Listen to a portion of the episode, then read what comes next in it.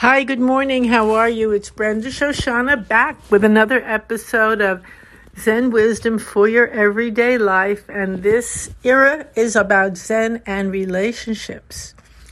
Relationships as spiritual practice. Mm, I love that so much. Rather than, you know, we sit on the cushion, we go to synagogue, church, mosque, wherever we go to pray, and that's all of that so beautiful and so important and wonderful. And we think that is our practice, and then we leave and go back into our life. And our life seems separate from our practice. Or our relationships seem, oh dear, some of them are difficult, very difficult.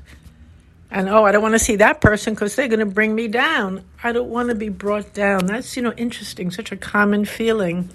I want to be with people who lift me, who inspire me, who get who I am, and who are on the same path. And that's very normal to want that. And there's nothing wrong with it. That's good. It's great when you have, we call it in Zen a Sangha, brother or sister, meaning someone in the community who is on going in the same direction, practicing as you are.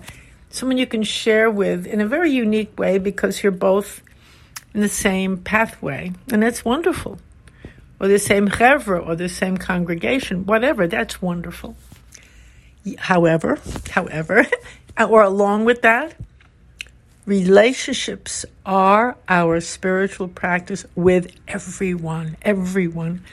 If we try to narrow our worlds, as many often do, and make it just about our world of practice and the people in it, that's a very common thing to do. And I did it myself t- to some extent for many years. That's that was my home base, and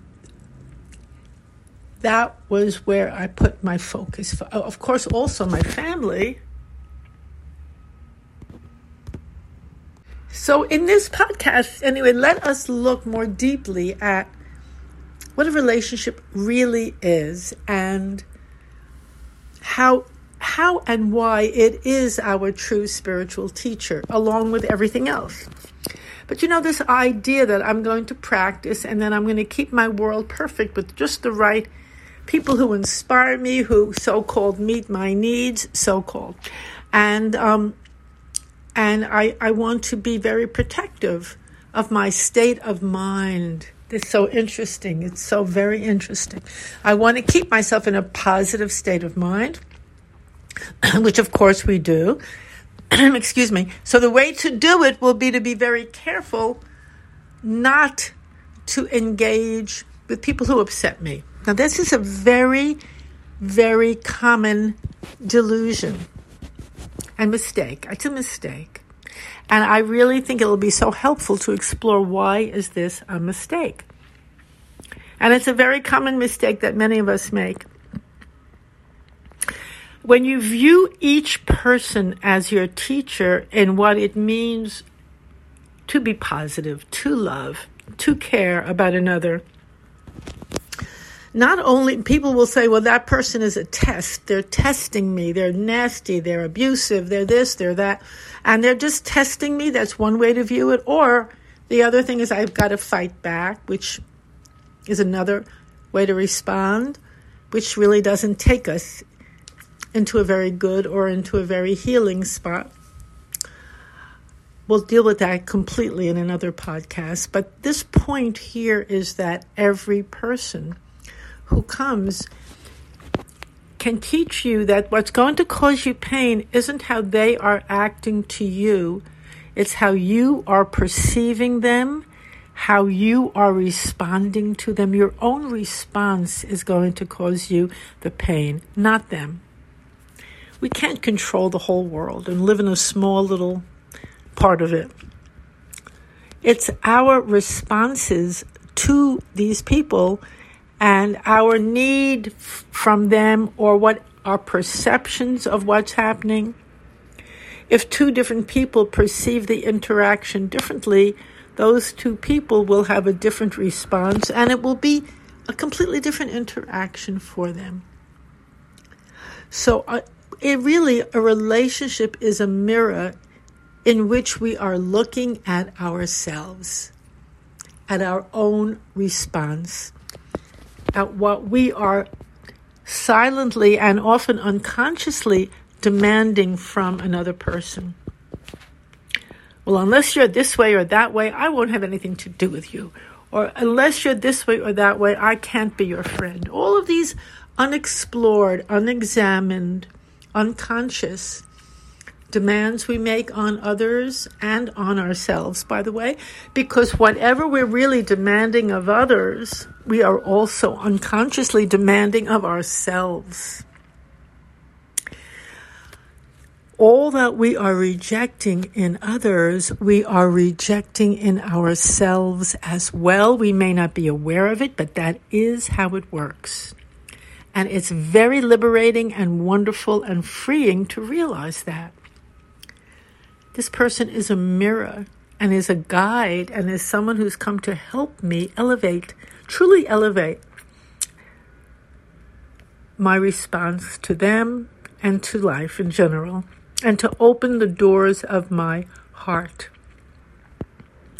And that's a pretty phrase, open the doors of my heart. We hear beautiful phrases like that all the time, and they're very uplifting and inspiring at times. But what does it really mean? what does it really mean? Many of us, it's a very scary thought. What do you mean? I'm going to open my door of my heart to somebody who's nasty? No, never. Why would I? I'd be an idiot. I have to protect my heart against people like that. That is the common way to think about it, or the usual way to think about it, and that way is incorrect. See, the program we're doing here on relationships as spiritual practice, basically, the root of it is to correct misperceptions about what love is, what a relationship is, and about who we are and how we are. What is it that is going to bring true fulfillment, warmth, connectedness, and happiness in our lives? It's a very important question because most of us turn to our relationships to make us happy. Well, if this person loves me or approves of me or is close to me, then I feel good about myself and about them, and I don't feel so alone. You hear that again and again and again. But without that other person there who gets me, who approves of me, who accepts me, who's kind to me, I feel very alone. This is what many people feel, and particularly the pandemic has brought that right up into our face because we are many of us are very quarantined, distanced, separated from those we love, or maybe we've had big disagreements with them. I've heard this too about points, and that and that has separated us. We cannot tolerate a different viewpoint. Cannot tolerate refuse. We can, of course, but we refuse to tolerate a different viewpoint, and we make them into an enemy, a villain. And cut them out, cut them out, cut them out. One, two, three, and then we realize, wonder why we feel so alone and so downhearted. It's us. We are separating the world into friends and enemies. It's us. We are refusing deep down to just grant each person the right to be who they are at this moment and how they are, and to feel what they feel and to think what they think. Just doing that stepping back and allowing the person to be who they are. And if you really look at it deeply, who are we to allow anybody? I mean, they are who they are, and they're and they've come into our world, confronting us, so to speak, with who they are, or revealing who they are. Now, when we can put ourselves to the side for a few moments and, and, and be present for another just as they are, be available to them just as they are, not, not, not hating this, loving that, agreeing with this, disagreeing, just like a mirror, being there, receiving what they are who they are and not taking it personally.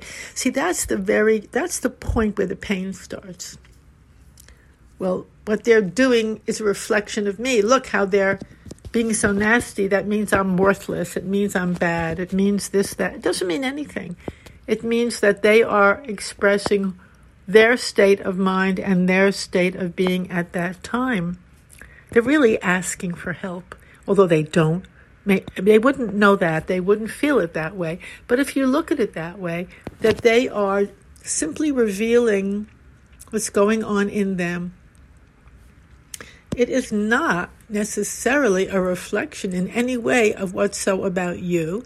They are just revealing who they are and what they really need deeply is just to be heard. That's all. You don't even have to agree with them. You have to hear them. You have to receive it. You have to acknowledge it and maybe say, yes. Yes. And, you know, I hear you. You could say that out loud or to yourself. Allow yourself to just be in the presence of, of them, hear them, no judgment, that is so magical. That is so powerful. That is received as an act of love. They will feel loved. If you, even if you say nothing, if you do adopt that way of being with them at that moment, hear you. Yes, okay, I hear you. And and not judge it, not hate it, not reject it. Just hear it that will be received as such an act of love. And believe it or not, that difficulty that they're having, that, that it will begin to dissolve because all it wants is to be heard, to be seen, to be somehow welcomed, and then it changes, it goes away. Some, then a whole new aspect will come up, will just come bubbling up we think if we fight it and we reject it and we judge it and we go into battle with it, that's what's going to change it. But that's the opposite. When we do that, we're holding it right in place, we're feeding it, we're entering a pattern of anger, mutual anger and distrust, and it keeps something very stuck. It keeps it right there. And it can even intensify the, the negative situation.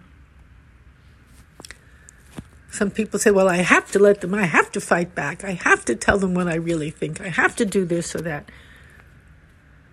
But you don't, you're not really hearing them. You're just letting your own automatic knee jerk reaction come out the way they are doing. Just boom, boom, boom. It's like automatic. Bang, bang. And, and nothing is solved or healed in that manner you're both relating to not the other, but to your own reactions, and you're just giving vent to your own reactions. Make space for the other person. Just make space. Let them be. Step, these are wonderful images to work with. Step to the side and allow them to be.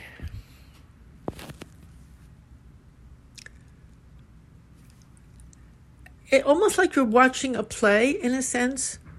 Sometimes we're in a movie and we or a play, we get very identified with the character, and then we begin to react against them or to them or for them or with them. What we're really doing here is we're relieving or we're releasing that identification and entering a different mode.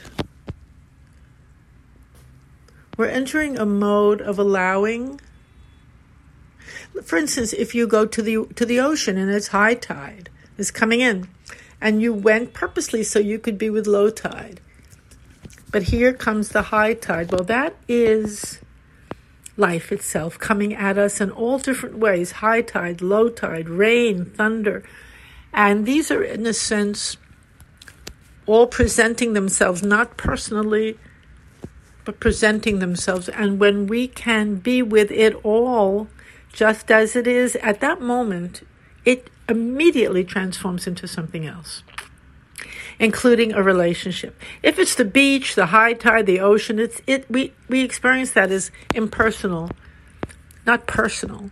But most relationships are the same. They're coming out of just reactions arising, reactions arising. Now, that is not the heart of a relationship, of course. When we really connect and have what I call a true meeting, that's a whole different situation. But in order to prepare for that and to know what a true meeting with another is, we have to really also be, be prepared for it. It's a good way of putting it see what isn't that and why most of us say we're so disappointed with relationships. We want to run away from them. We don't see them as steps along a process of preparing for a true meeting, a true connection, where we deeply touch the heart of ourselves and another. So, this is an early step in the process, or a step in the process. I don't know, early, late, but it's a step in the process, and a very, very important step. A very, very important step in finding a completely new way to be with each person, a way that's rooted and based in love, and in opening the door to new possibilities together. I see our time is up for today. Um, thank you for listening. If you want to contact me, my email is topspeaker at yahoo.com. And the, the workshop program that we're doing, based on these principles, based on the simple laws of love, and on transforming our relationships into spiritual practice. The next one is February 13th, a week from Sunday, on Zoom from 1 to 2.30. And if you'd like to more information about it, you can contact me or you could go to simplelawsoflove.com. And um, thank you for listening and being part of our our podcast community. I, I'm grateful to you, and I'm grateful for the opportunity to share. So, the, as you know, the URL for this podcast is www.zenwisdomtoday.com. Okay, have a beautiful day. Be well. Bye bye.